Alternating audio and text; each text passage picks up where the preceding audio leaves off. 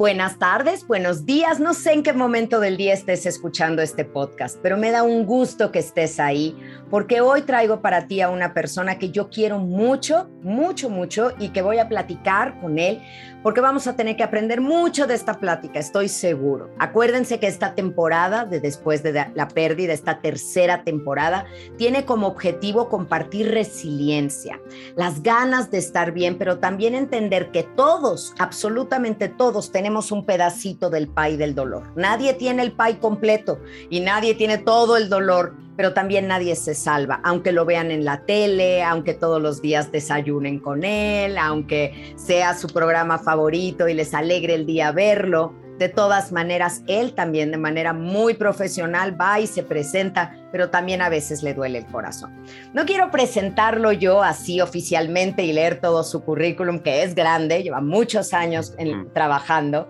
sino quiero que él solito se presente. Nada más les voy a decir que eh, ustedes saben que en este espacio, que es un espacio de mi corazón, no entra cualquiera. Y él es una persona con la que yo siempre aprovecho los ratitos que tenemos para platicar, que donamos nuestro cabello juntos para una causa noble para niños con cáncer y que, bueno, él confía en mi trabajo muchísimo y me ha confiado gente y personas, amigos que él quiere y yo los he recibido con el corazón. Así que en ese mismo gran corazón que él tiene, eso es lo que quiero compartirles. Y hoy está conmigo Carlos Arenas. Hola, Carlos.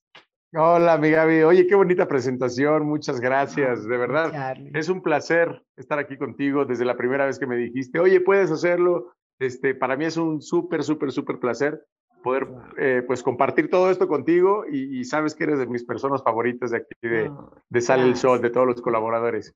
Gracias, gracias, mi Charlie. Sí, Sale el Sol es un espacio que nos ha permitido conocernos y aunque ustedes no lo crean, en esos ratitos antes de cámara que siempre platicamos y los temas de sobre la mesa, a mí me, encanta, me encanta estar ahí contigo. Ah, preséntate con la gente, mi, mi comunidad de después de la pérdida. ¿Cómo te presentarías? ¿Quién es Carlos Arenas? No solo profesionalmente, sino personalmente. ¿Cómo te describirías? Híjole, ¿Cómo me describiría? Yo soy Carlos Arenas, tengo 44 años, eh, soy una persona muy, muy sensible, eh, que a veces las apariencias engañan, ¿no? Como que a lo mejor eh, si ves el cascarón o ves la funda de, de, Carlos Arenas, podrías pensar que es una persona fuerte, que es a lo mejor una persona como muy impulsiva o no sé. Mm. Y, y muchas veces, o, en mi caso es verdad, este, soy pues lo contrario de lo que podría parecer. Soy muy sensible, soy una persona muy de casa, eh, muy apasionado de la vida, del día a día, del, del momento, eh, de la naturaleza, de los animales. Creo ser yo eh, buen amigo, leal, fiel. Digo, ya me estoy echando muchas, muchas flores, pero de verdad. Son ciertas, son ciertas. Yo, yo, este todo eso resuena en mí. Cuando todas esas palabras que dices resuenan en mí totalmente, como, como tu cédula de identificación.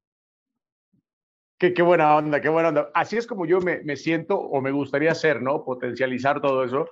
Este, lógicamente con mis, con mis bajas, con mis errores, con, con muchas cosas que cambiar, que, que trabajar, pero básicamente este, una persona, creo yo, educada, eh, que le da mucho valor a los valores, si así se podría decir. Sí, correcto. En muchas cosas muy a la antigüita todavía y, con ganas de ser cada día mucho mejor persona. Eso, con una voluntad de seguir cambiando y creciendo. ¿Trabajas desde qué edad, Charlie? Trabajo desde los, eh, ya bien, bien, bien, como desde los 17, 18 años. Ya bien, bien, bien, o sea, Dios mío. Pues digo, la verdad nunca, nunca tuve la necesidad. Gracias a Dios, mi madre siempre estuvo ya al pendiente y quitándose el bocado de la boca para dárnoslos a nosotros, a mi hermana y a mí. Y, vivíamos muy bien, muy bien, la verdad, muy buenas escuelas, este, pues de repente a lo mejor un viajecito, eh, vivíamos bien. Y, de pronto yo siempre me sentí como con mucha responsabilidad porque mi papá murió, tú lo sabes, cuando yo era niño. Entonces eh, me sentí con la responsabilidad de, eres el hombre de la casa, ¿no? Entonces, pues no me puedo quedar aquí. Y, Oye, Charlie, ¿y te lo decían? La gente te decía eso, que sigue siendo un clásico, tú tienes que apoyar a tu mamá, ahora eres el hombre de la casa. ¿Qué edad tenías cuando murió tu papá? Cuando murió mi papá tenía siete, casi ocho años. Pero fíjate que hace poquito, Gaby, no sé si lo platicamos, eh, de pronto creo que es muy malo. La gente hace cosas con otra intención, ¿no? Porque a lo mejor en ese momento, bueno, no, me atrevo a decir que no lo, no lo hicieron con el afán de, de, de hacer algo malo, pero a esa edad, a un niño de 7, 8 años, eh, siento que me pusieron mucha responsabilidad y ahora lo veo reflejado en, en, muchas cosas de cómo soy yo, que ahora hace poquito, eh, hace dos, tres años, lo estoy apenas entendiendo y tengo 44 años, ¿no? De, eh, por ejemplo, siempre he sido muy cuidadoso con la parte económica, porque no, no es codera, porque una persona que es coda pues no gasta en, en, en, uno, no gastas en los demás, solamente quieres acumular y guardar. Y no es mi caso. Soy muy de darle a mi familia, a mi mamá, si mi hermana necesita, que, que nunca me pide, pero bueno, ahí está, sabe que cuenta conmigo. A mi madre, bueno, todo lo que necesite, ¿no? Eh, siempre he sentido que he estado como en deuda. Y una vez le decía yo, pero ¿por qué tendría que estar en deuda, en deuda contigo? No sé por qué tengo ese sentimiento. Y me fui para atrás muchos años y, y creo que me compré el papel de, de, ser el hombre de la casa cuando pues esa responsabilidad no era mía. Te pongo ejemplos de niño. Eras, eras un hijo, eras un hijo y un hijo en duelo, además, ¿no? Pero la sociedad quería cargarte con esto como, y te lo tomaste a pie juntillas. O sea, yo tengo que ser y, va a ser. A ver, dime esos ejemplos. Pues inconscientemente, ¿no? Porque eh, mi madre y, y, una hermana mayor, entonces te decían, tú ahora eres el hombre de la casa. Yo me acuerdo perfecto afuera de las misas de mi padre después de fallecido, ves que hacen como un novenario, un rollo así, y, ahí que todos se acercaban pues, pues a darnos el pésame y a, estar ahí con nosotros, y todos me decían eso, ¿no? Ahora tú eres el hombre de la casa, ahora tú tienes que cuidar a tu mamá, ahora tú tienes que cuidar a tu hermana, ahora tú defiendes, ahora tú haces.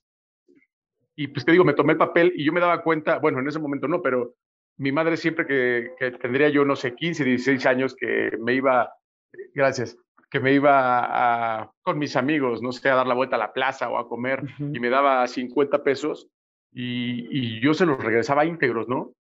Y siempre me decía, es que por favor, y yo le decía, no, no te preocupes, pero no comiste, no, esa es mi bronca, ¿no? A ver cómo le hago. Y, pero yo cuidaba demasiado, ¿no? Y de hecho me acuerdo una vez que me decía, es que los, mis amigas, el problema que tiene con sus hijos es de que los hijos pues, les quitan el dinero, no les regresan el cambio, cualquier cosa. Y yo era al revés, ¿no? O sea, Nunca quise gastarme un peso de mi mamá por, por, pensar el, día que se necesite, si hay una emergencia, si hay...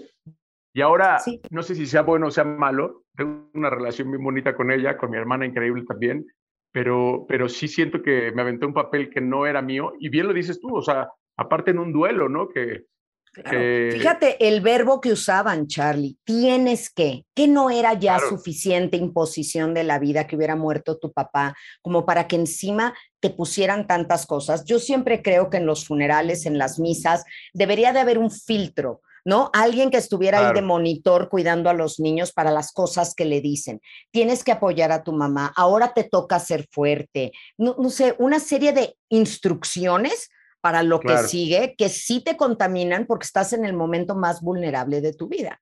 Ahora, ha sido este hombre, y, no lo dices tú, lo digo yo, extremadamente generoso, desprendido. Yo lo sé, yo te he visto eh, mm, quitarte, y estoy hablando literalmente, una playera, una chamarra para dársela a un indigente que lo ah, necesita. O sea, me han tocado esas cosas que me han hecho formarme este concepto de ti. O sea, cuidadoso con el dinero, como bien dices, no es que sea, que sea yo apegado, al contrario, pero quieres seguridad, quieres darle seguridad a los tuyos. Y esto es lo que a veces te confronta, ¿no? Que lo que menos podemos tener es seguridad, porque todo puede pasar. Totalmente. Sí, totalmente. ¿Sabes qué? Con el paso del tiempo me he vuelto como, como mucho más empático con las personas y, y me doy soy muy observador y me doy cuenta de muchas cosas y para mí el, el, tema del dinero, por ejemplo, que es donde a veces la gente te juzga, digo, yo ya aquí al aire con las personas y eso, jugamos a eso, ¿no? Ya te dicen, ¿qué codo? Sí, yo me echo más porque sé jugar y bueno, a eso venimos, ¿no? Pero, pero me doy, siento que veo muchas veces las cosas diferentes a como lo ven las personas, ¿no? Y, y, y por eso te digo, no sé si fue bueno o fue malo el haber crecido con esos pensamientos o de esa forma ahora a, eh, a veces me cuesta trabajo como, sí, fue, entender muchas cosas. Fue lo que fue y, e hiciste lo mejor que podías con los recursos que tenías. Y hoy te pones a cuestionarte esto y estás en una relación con ellas, con tu mamá y tu hermana, desde otro lugar, desde otro lugar de inmenso amor y de protección, pero también dejándolas ser, ¿no? Dejándolas vivir su realidad, que de alguna u otra manera ya te diste cuenta que no puedes amortiguar todo, es imposible. Pues sí, sí, sí, sí. La verdad que digo, me rayé con la madre que tengo. Es un súper ejemplo de, de, vida, de verdad. Eh, y lo digo en serio, eh, nunca me ha pedido nada. Eh, las veces que me ha pedido algo, se lo doy al triple de corazón. Igual mi hermana, o sea, son, son grandes, grandes mujeres, súper trabajadoras, súper entronas. Como siempre decía mi mamá, ¿no? de chico, ¿no? Nos decía, pues no tengo, no tienes, este, no tengo esposo, no tienen padre, pero tienen mucha madre, ¿no? Entonces, Literal, literalmente. La, pasamos difícil a veces, ¿no? La gente juzga, la gente dice, critica, señala, abusa, pero este, pues aprendí de ahí, pero estoy en, en, en, proceso de querer cambiar muchas cosas y transformarlas, ¿no? Qué padre, qué padre, porque somos seres en creación, no eres una obra terminada y estás buscando eso. Pregunto, Charlie, no sé si tenga una conexión, pero esta sensibilidad tan especial que tienes para los animales, esta conexión real, porque también lo he visto pasar, no estoy hablando, estoy viendo cómo de repente llevan al programa que un perro, que otro animal, todo, ¿y con quién se va? Contigo. ¿Con quién se conecta? Contigo. ¿Con quién casi, casi podría decir que platica y habla contigo? Esto surge, y, estoy haciendo así un wild guess, como decimos, ¿no? Surge de que por un lado tuviste que hacerte el hombre fuerte, el que se puso este, esta armadura y este caparazón de soy el hombre de la casa y soy el hombre de la familia y tengo que ser fuerte. Y sí, en efecto, tu imagen es ruda. O sea, te vemos en motocicleta, te vemos montando a caballo, te vemos de sombrero. O sea, tu imagen puede ser como esto. Pero con los animales te das el permiso de esa sensibilidad. ¿Cómo viene esa conexión? ¿La relacionas en algo con tu pérdida? Mm, fíjate, nunca había pensado en eso. No sé, no sé, de, verdad que, que sí, como bien lo dices, tengo, tengo una conexión desde niño, ¿eh? Ah, Siempre me han gustado muchísimo los, los animales, la naturaleza así muy cañona. Este, y esa conexión es algo súper especial, pero fíjate, nunca lo había pensado. No sé si tenga algo que ver. Siento muchísimo amor y mucha pasión por todo eso, ¿no? O sea, ahora que tengo una perrita chiquitita, este, siempre les platico y les digo, siento un amor puro de ida y vuelta, tanto de, la perrita hacia mí como yo de ella. Este, no sé, no sé si tenga algo que ver, ¿eh? Me dejaste pensando, fíjate. Es que a lo mejor, a lo mejor ahí sí te permitiste ser, ¿no? Cuando nos, cuando nos ponen tantas obligaciones, tantos compromisos, y además empezaste a trabajar desde tan chavito, para ya decir que formalmente desde los 17, pues traes una historia de tú generarte tu dinero, tú ser independiente, tú no dar molestias tenías muchas obligaciones y a lo mejor esta parte sensible y este amor incondicional donde no tenías que ser fuerte, podías ser tú y podías ser tierno y podías hacer muchas cosas, se dio por los animales, porque sé que tu gusto por los coches, por ejemplo, ahí sí hay una conexión con tu papá, ¿es correcto?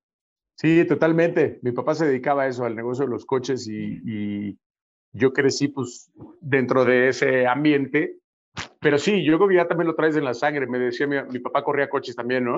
Wow. Entonces me decía mi mamá que desde que iba yo en el coche, en la sillita, que me levantaba y, y, venía yo haciendo el sonido de los coches, ¿no? De los cambios de velocidades. Eso pues totalmente salió de, de mi padre, ¿no? Ese, ese gusto por los motores, la adrenalina, la velocidad. Creo yo que por allá viene.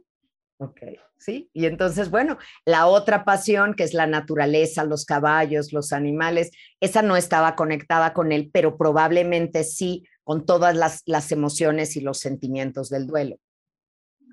Pues yo creo que sí, te digo que nunca lo había pensado, pero, pero tiene, tiene lógica, mi Gaby.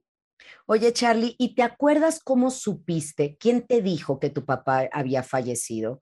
No quiero llevarte a ese día ni entristecerte, pero pero lo que quieras compartirnos de ese momento, que creas que a las personas les pueda ser de utilidad, porque hay muchos, muchas familias que hoy tienen niños de siete años que están teniendo pérdidas y no saben cómo manejarlo, o les ocultan las cosas y entonces los aíslan de, vivir todo eso o son brutalmente honestos. Y acuérdate que la honestidad sin tacto, pues es crueldad a veces. Claro, no, aquí me, no, me acuerdo perfecto, me acuerdo perfecto. Estábamos, a, mi papá lo internaron, eh, estuvo antes de morir, de lo que me acuerdo, tres meses más o menos en el hospital. Entonces mi madre pues, estuvo ahí pegada con él día y noche, dormía en el piso. Este, mi mamá se, se, se rifó, como decimos ahora, ¿no? Con él.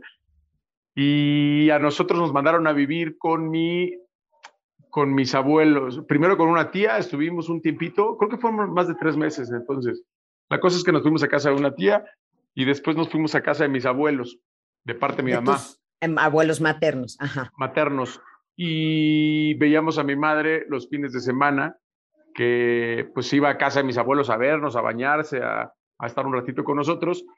Y me acuerdo perfecto ahí en casa de mis abuelos, que está, me acuerdo hasta qué estábamos comiendo, caray. Mi abuelo se sentaba siempre en la cabecera de la, de la, del comedor y pues nadie se podía sentar ahí, ¿no? Ya sabes, siempre nos sentábamos juntos, cada quien tenía su lugar. Y me acuerdo que ese día me dijo, siéntate aquí en la, en la cabecera. Y para mí, mi abuelo era mi guau, ¿no? Pues me acuerdo que me senté en la cabecera y nos sirvieron de comer unas tortitas de, de carne, de carne molida, con, con ensalada y catsup, me acuerdo súper bien. Y cuando estábamos comiendo, se veía de donde se sentaba mi abuelo, se veía la puerta de la entrada eh, del, del, departamento y tocó mi mamá, pues todos ya sabían, estaba, estaba, mi hermana y estaban mis abuelos, mi hermana no sabía, mi hermana tenía solo, 12 años. Solo tu hermana y tú no sabían. Sí, y seguro mis abuelos ya, ¿no? Y entró mi mamá y me acuerdo de verle la cara y pues siempre yo corría pues a, ver a mi mamá, que la extrañaba muchísimo.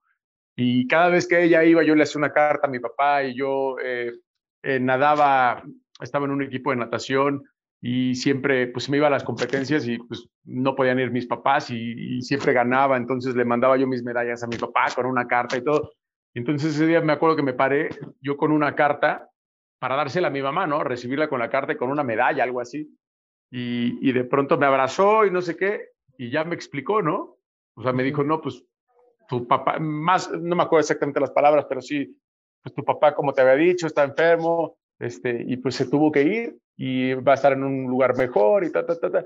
Pero qué cañón, porque yo me acuerdo que me metí un baño, un baño a llorar, y, y mi preocupación en ese momento era que yo iba a ser diferente a los otros niños, ¿no? Claro, lo que le preocupa a todo niño. Yo no quiero ser al que se le murió el papá, yo no quiero ser el que no tiene mamá, yo no quiero ser los niños, queremos pasar desapercibidos, ser uno más del grupo, no destacar y menos por algo doloroso.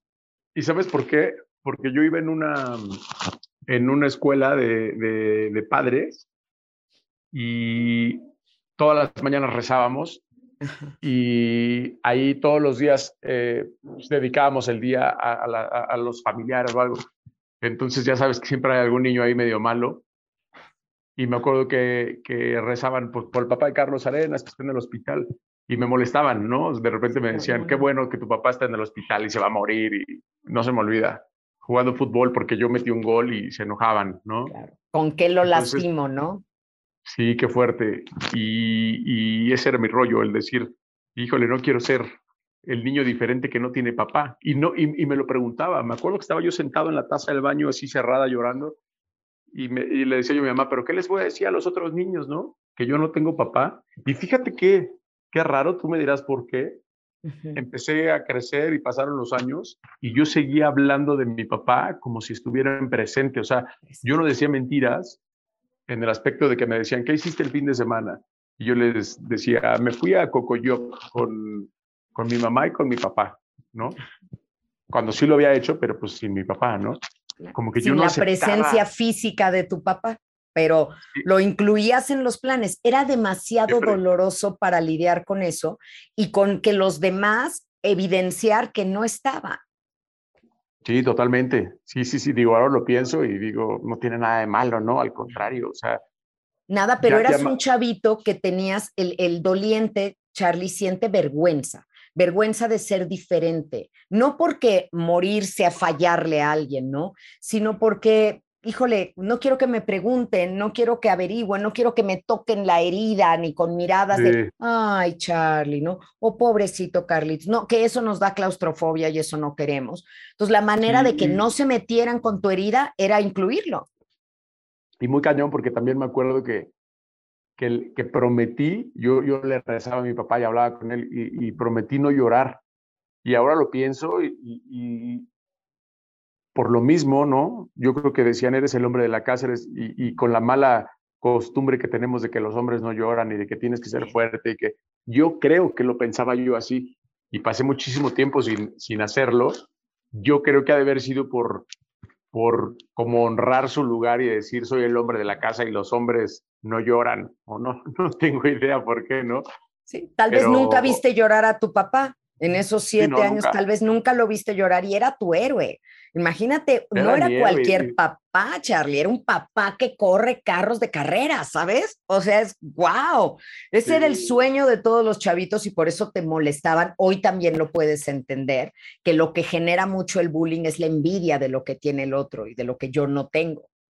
Sí, fíjate que me acuerdo, ahorita me estoy acordando que la última vez que lo vi me metieron al hospital como de contrabando porque no dejaban entrar a menores y, lo vi en unas escaleras de emergencia y de yo siempre tener la imagen de mi padre, pues de los coches y pues yo lo veía alto, grande, de barba, este, y lo vi en una silla de ruedas y lo vi, no sé, con 30 kilos menos, así rarísimo, ¿no?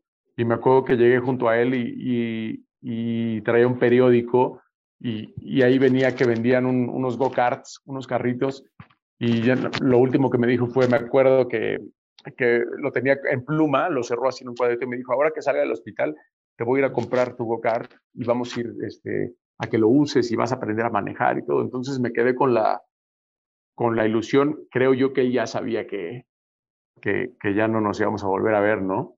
Pues me quedé con esa imagen así impresionante de, híjole, no, no, no, no sé si estuvo bien haberlo visto porque me quedé con esa imagen que no era mi papá el que yo vi tres meses antes, ¿no? En la casa. Pero yo creo, yo creo, Charlie, que sí te ayudó y déjame decirte por qué, porque era más duro pensar que este hombre fuerte, grande, barbado, eh, así el que el todopoderoso, pum, de pronto ya no estaba. Había que tener un paso intermedio en el que lo vieras muy enfermo, mermado en fuerzas, para entender porque si no, creo que te hubiera quedado un hueco todavía más grande de por, porque se fue si estaba bien, pero en cambio lo viste y sí, eso te dio ese, ese gap, poder llenar ese espacio de decir, no, ya no estaba tan bien. Y la vida a lo mejor lo que seguía para él ya no iba a ser tan disfrutable, porque él disfrutó la vida y gozó la vida. Y, y, era un gran papá. O sea, creo que tú seguías y sigues teniendo un mejor papá desde el cielo que muchos otros niños o jóvenes que tienen aquí y no es, no es así. Totalmente, pero sí, sí, sí te causa gran, gran conflicto esa edad, que no entiendes muchas cosas. Yo ya grande, mira, ahorita me están viniendo recuerdos. Sí. Yo ya grande, ya iba en preparatoria y yo me quería regresar, porque mi mamá pues me agarró y me cuidaba muchísimo, ¿no? Entonces yo a veces me trataba como de, de salir de las faldas tantito, ¿no? Entonces yo veía que todos mis amigos se iban en, camión a la escuela y a mí me, y a lo mejor ellos por necesidad y a mí me dejaban en la escuela, ¿no? Y yo le decía, no, yo me quiero ir solo en un camión, ¿no? Quiero ver cómo es la onda. Y me acuerdo de una vez de subirme al camión y se formaba toda la gente para subirte al pecero al camioncito y yo venía parado y se alcanzaba a ver hacia la calle, ¿no? Porque estaba lleno. Y me acuerdo que de repente en la fila del camión donde yo me había subido hasta atrás vi una persona parada y yo te puedo jurar que era mi papá, ¿no? Entonces se arranca el camión y yo dije, es mi papá, o sea, y yo ya grande, ya en prepa, de 17, 18 años. Y yo no le podía picar esa cosa para que se pararan y se paró como a cinco cuadras y me bajé corriendo y corrí hasta esa esquina a ver si estaba, ¿no? Y, llegué y le pregunté a mi mamá, oye, mira, me dan ganas hasta de llorar de acordar. Gracias. Y, le, y le pregunté, oye, dime la verdad, ¿sí se murió mi papá? o a lo mejor se separaron y nunca y me dijo, ¿cómo crees? Claro, Carlos. Y ya empezamos a platicar y todo, y me dijo, ¿tú crees que te haría eso? O sea, sí, o sea, acuérdate de las misas, acuérdate, pero todavía te quieres, quieres tener esa oportunidad de decir, híjole, a lo mejor sí está vivo, ¿no? O a lo mejor...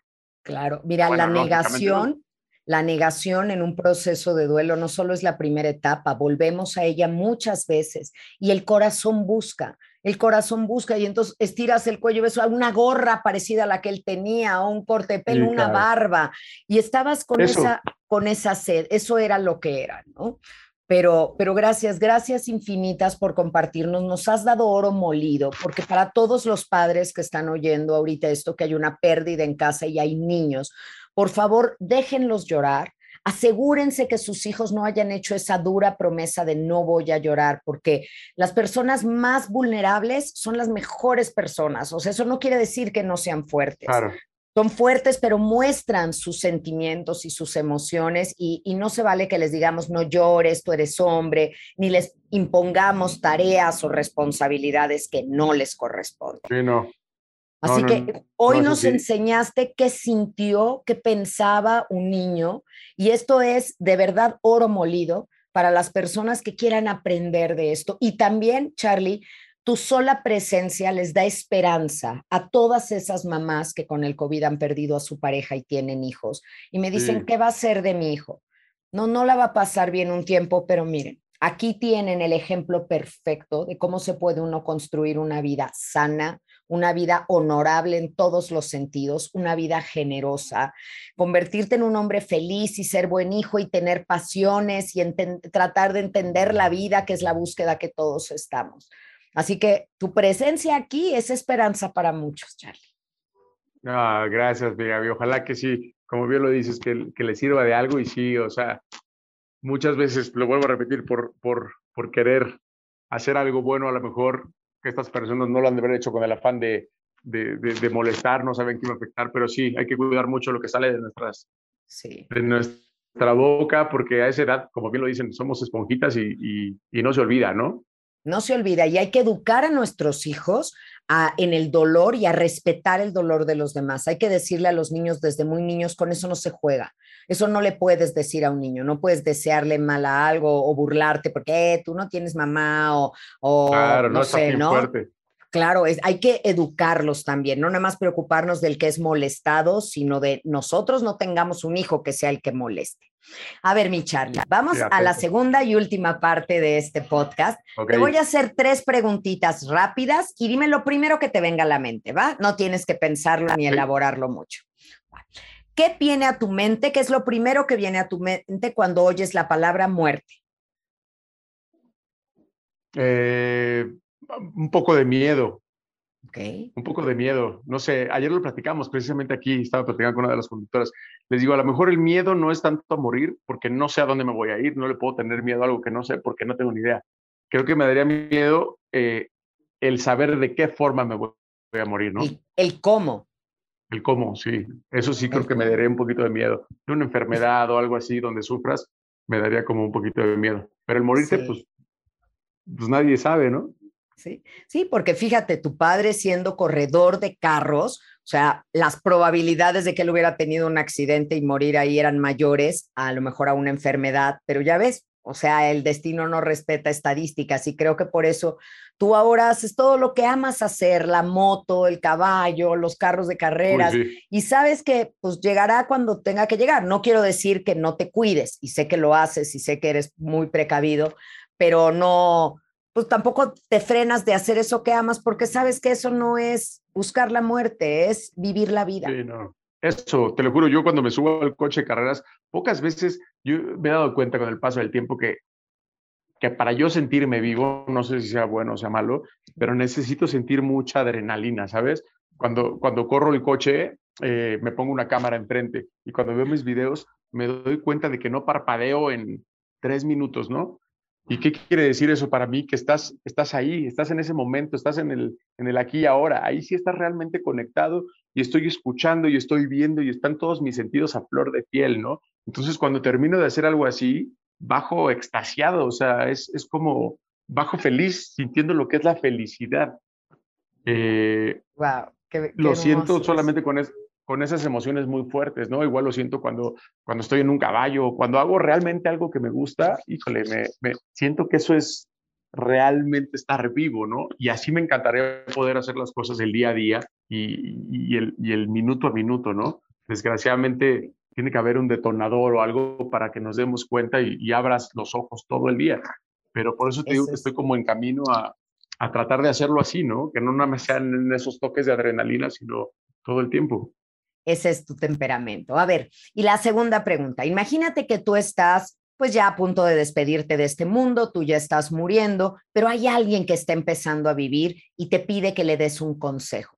¿Qué consejo le darías sobre la vida? Uy.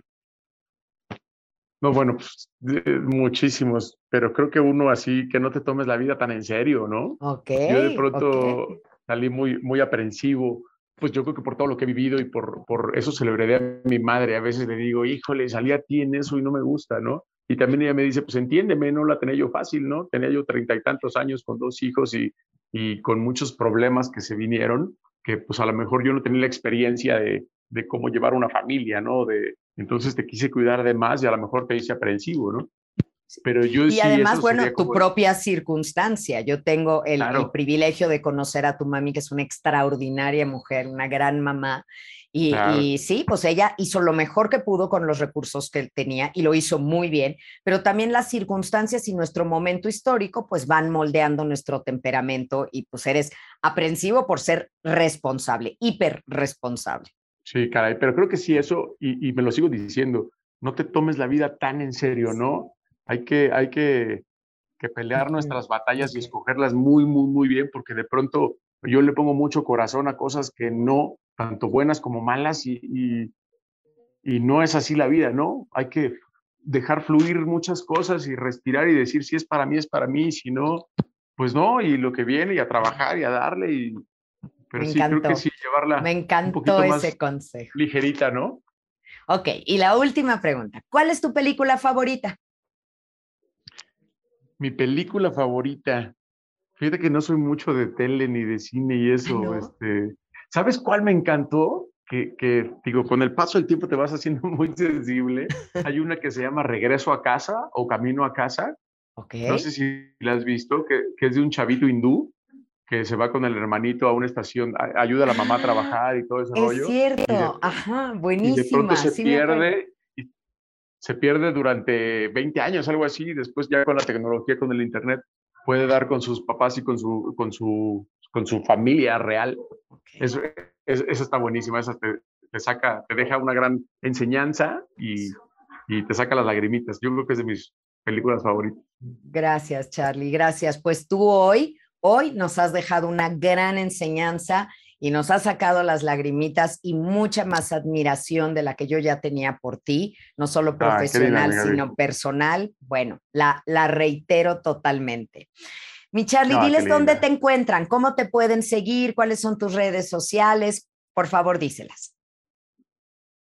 Gracias, mi Gaby. Estoy en, en mis redes sociales como Carlos-Arenas TV y, este, y todos los días, en, me atrevo a decirlo, en el mejor programa de, de la televisión mexicana, de los programas de las mañanas sale el sol, en imagen televisión a las 9 de la, de la mañana, de 9 a 12, ahí estamos todos los días divirtiéndonos y aprendiendo muchísimo de expertos como tú, mi querida Gaby.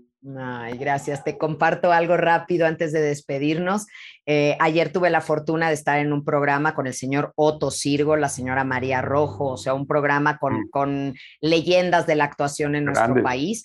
Y Otto Sirgo dijo, eh, yo te vi, yo ya te conocía, yo te estaba, y así lo dijo, ¿eh? en otra cadena, pero dijo, estaba yo desayunando, estaba yo viendo imagen y te vi a ti en ese programa y lo que ustedes dijeron en esa mesa me ayudó muchísimo a vivir mi duelo.